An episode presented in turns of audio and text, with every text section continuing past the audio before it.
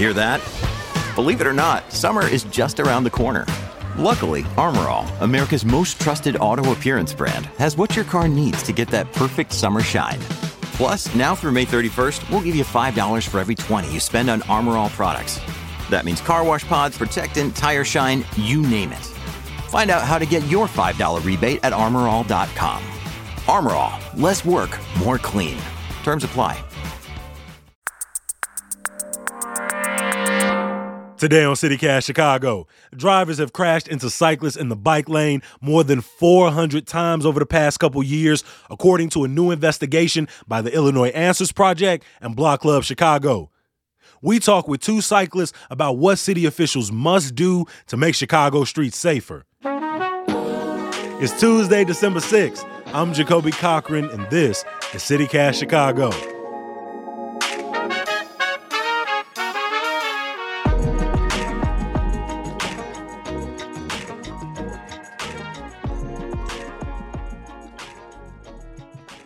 Kyle Lucas and Michael Podgers are with Better Street Chicago, and they're here to talk about some solutions. Kyle, Michael, welcome to CityCast. Thanks so much for having us. Thank you for having us. Before we get into the fixes, let's talk about the scope of the problem. Uh, Kyle, how dangerous is it for cyclists, pedestrians, people using accessibility tools in Chicago? Yeah, we're seeing a really unfortunate trend in Chicago uh, right now of of traffic violence on the rise. And it's not just a Chicago thing, it's a, a United States trend. Um, it's actually something that has been some studies shown that we're the only developing nation in the world where post pandemic our traffic fatalities have increased whereas almost all other developing nations in the world have found that their traffic fatalities are decreasing. What do you think is the number one contributing trend to that? It's a really simple answer. It's our infrastructure. There are so many different cities and countries that are investing in safe street infrastructure, and they're seeing the results of that action, of those choices. In the United States, in Chicago, we're not doing that. We're taking re- taking things really slow. We're doing really piecemeal approaches, and we're seeing the results of that of of the, of us of our inaction. Michael, how many people are we talking about when we say use you know use their bicycle or walking across chicago you know any given day in chicago we know that you know uh, over a quarter of households don't have access to a vehicle. So all the people in that household are going to be walking or biking or taking transit. You know, uh, transit commute to work is another proxy. About a quarter of Chicagoans take uh, the CTA or Metra or another form of transit um, to work. So we know all those trips are happening on foot or by bike, even part way. But with biking, for example, one thing advocates have been asking for for a long time of the city is a bike counter on some of our busier routes so we can actually see how many people are using these routes on a day to day basis. These are being put in by a lot of new infrastructure projects in a lot of um, European cities that are investing in biking.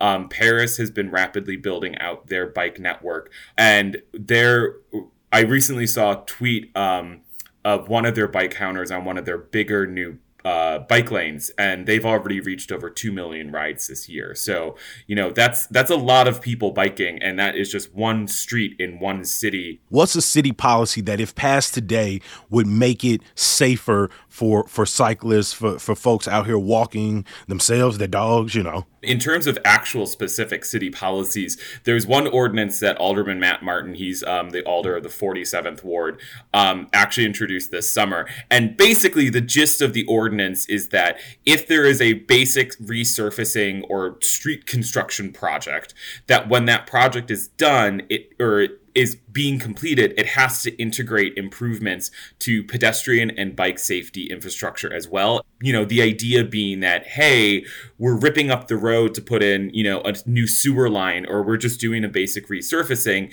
If we're doing this construction now, we may as well integrate all of this other construction in because it's a, it's a smart cost saving tool because you're already spending the money on the labor, the time, the machines, the material. So you can just go ahead and integrate this double into up, it. triple yeah, up. double up. It's Uh-huh. it's a cost saving things. It's a time savings things. Um, and you know all it needs is the city has standardized street sizes. We just need standardized designs. So if this is something that you like, definitely make sure that you're getting in touch with your aldermanic office and letting them know that, hey, this is something I would like you to support and and also get in touch. We have an election coming up in February. February 28th is a municipal election. This is real this is the important stuff that happens at the city level that we don't think about. Mm-hmm. I mean, Chicago has over 280 miles of bike lanes. Kyle, why do you think this is something that doesn't have a lot of momentum behind it? Do you think the city, you know, it's not a high priority to them? You know, what what do you think that tension is? Probably the biggest reason right now is that uh, the majority of Safe Street projects that get done in the city of Chicago are up to alder people. So if your alderperson doesn't care about this sort of thing, it's just not going to happen. Either because they're not you know working to get it implemented or when the city comes to them with a project they either let it die or they're actively against it and so uh, right now aldermanic prerogative is really one of the biggest um, biggest roadblocks to getting safe streets you know there's a there's a couple of different things that we need to need to do to address that. We need a mayor who really supports safe streets from the mayoral level and who's going to push for a citywide focus on building out safe street infrastructure. We don't have that right now. I mean, frankly, she called Chicago a car city and, and said that, you know, basically outlined that this is not a priority for her. None of us exist just within our ward. I go through, you know, four or five different wards just to get to work. I go to another ward to go to the grocery store. I it, so, you know, if I'm biking down and then the bike lane just disappears, you know, that that's not how we operate in the city.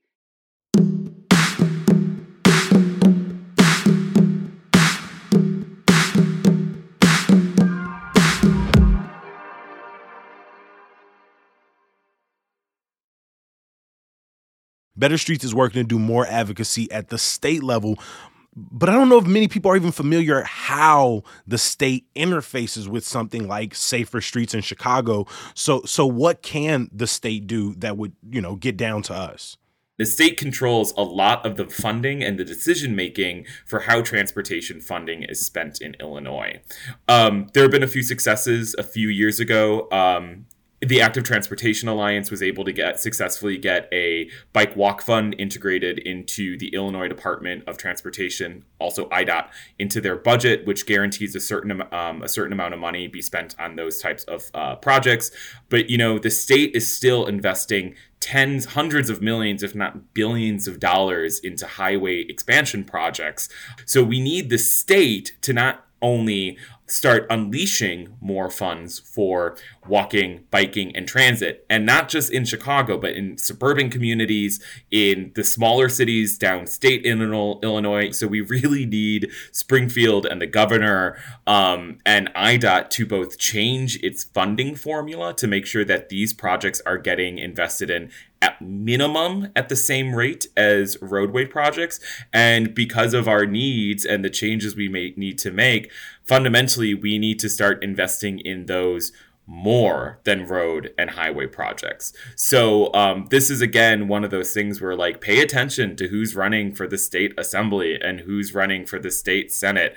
Um, keep an eye on where money is going from IDOT. Like if they announce a new highway expansion project, that should be a red flag immediately. Why are we doing it? One thing about, that a lot of people don't know is that IDOT actually controls some of the most dangerous roads in Chicago. If you think Irving Park Road, Cicero, Pulaski, all these big, wide roads, uh, Western Avenue, the, those are all not controlled by the city. And a lot of times there have been proposals to do safe streets projects on them, and they've been curbed by the state. Mm. A great example is in the 47th Ward, Alderman Matt Martin pushed for pedestrian improvements on Irving Park Road, and the state said no. And just this summer, we saw there was an elderly man, his name was Peter Paquette. He was trying to cross the street and was struck and killed by a driver. These are like tangible things that we have con- have the ability to do stuff for, but because of bureaucracy, we're not getting it done. I mean, if any of us walk outside of our door, it's pretty clear who streets and roads are designed for, and it's it's cars, it's drivers. So if we want to make streets safer, let's start with drivers. Uh, Kyle, what can drivers do that would make other people safe on the road, whether they're cyclists or pedestrians? I think a lot of the things that drivers can do are, are really simple things that they've already been taught to do, but uh, but oftentimes ignore it. Um, so you know, one thing is just slow down. Um, there's a real major epidemic of speeding in Chicago, and it feels like it's built into our culture. Um, but it's something we got to change. Speed kills. Um, another thing is distracted driving. A lot of people are using their phones while they're driving, and it is so incredibly dangerous. I got into a real nasty accident on 79th and Stony Island in South Chicago. Someone was texting and driving while I was making a left on that scary ass intersection. Oh man, that intersection's so bad. They spun me out and practically pushed me into the into the Taco Bell parking lot. And so, Ooh. you know, between just those few, what what are some other things that that drivers can do? Slowing down, paying attention while you're driving. Don't park in bike lanes. Um, you know, it, sometimes it might seem hard to do, especially you know maybe you're a gig worker, you're either delivering food or you're picking up or dropping people off. Um, you know, maybe instead of drop, drop dropping off directly in front of the place that this person is going to? Can I go 100 feet forward and pull into a parking spot? Parking in bike lanes is dangerous. We have had people who have been killed this year because of it. And then paying attention when, you know, if you're opening doors, there's this really great thing called the Dutch reach um, that was come up with by, by the Dutch when they were grappling with a lot of these things back in the 70s. Um, a lot of people were getting doored when people were opening car doors and opening them into cyclists. So instead of opening with your left hand, open with your right hand. And that forces you to move your body into a position where you can look over your shoulder and you can see who's coming so that you know that you're not opening your door into somebody. Michael, I understand that you know the the the weight of responsibility is different. One person is themselves on a bike or just you know walking. The other person might be in a thousand pound vehicle. But when we look at cyclist behavior or education, you know what's something that cyclists can do to better protect themselves on the road. I mean, yeah, it's hard for me to answer this one because this is very much a. It's not an equal. This is not an equal sided thing. Exactly. You know, somebody in a bike who's you know, has a 50 pound bike and maybe weighs 150, 180 pounds, that physically just can't compete with a two ton vehicle, even moving 30 miles per hour. That, you know, that's pretty much you're likely to get killed. If you're a pedestrian, it's even more likely. That said, there are definitely things that we would advocate for. And there's also, we advocate for the infrastructure to support this. For example, doing a box turn for uh, left turns, which is instead of using the actual left turn lane, like a lot of cyclists will do, you cross and then you take the turn once you've crossed the street. So basically like if you were a pedestrian. But I also want to point out though too that I think a lot of the the so-called bad behavior that drivers will complain about from cyclists is often something that is very defensive. I ain't gonna lie though, on a bike, if I don't see cars coming, I'm more likely to fly through the stop sign than if I was in the car. I'm well, not even going I would just fly through, and that's not good mm-hmm. behavior. Mm-hmm. And so well, I, I, know it's not always defensive on my end. Sometimes I be offensive out here. Well, it's one of those things that we have to think about though how it's done. So for example, there's actually something called the Idaho stop, which basically states that at a stop sign, drivers must stop, but cyclists may treat it as a yield as opposed to a stop sign.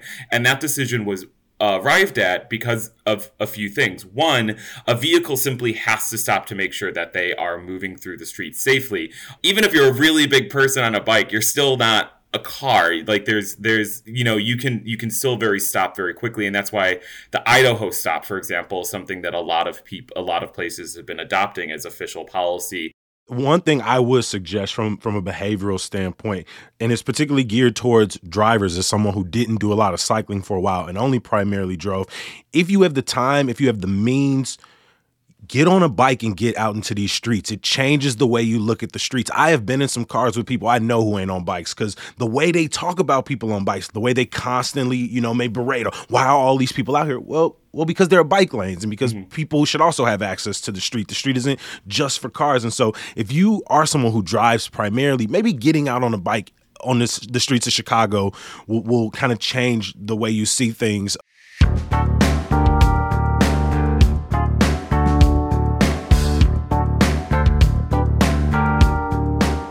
Kyle Lucas and Michael Podgers are with Better Street Chicago. We appreciate y'all stopping by CityCast today. Thank you so much. Thank you.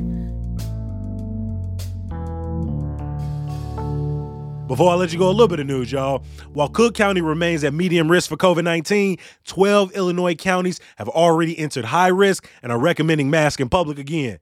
Illinois is also seeing its highest hospitalization rate since February. The majority owner of the Red Stars announced he is selling his stake in the team. Current and former players called on Arnim Whisler to sell after a federal report revealed he dismissed abuse allegations against the team's former coach. Semicolon, the black woman owned bookstore in Wicker Park, is moving back to its original River West location. The owners bought the building and say they're reopening on Friday. And some good news to get you through. Our friends over at Invisible Institute are hosting a happy hour this Thursday at Retreat at Currency Exchange in Washington Park. Doors open at 5, and you can learn about all of their great work, grab a drink, and then at 7, enjoy a performance from the Julian Reed Jazz Trio. As always, we appreciate you for listening. I'm going to talk to you tomorrow. Peace. Here we go now, baby. Here we go now, baby. Take it to the top, yeah.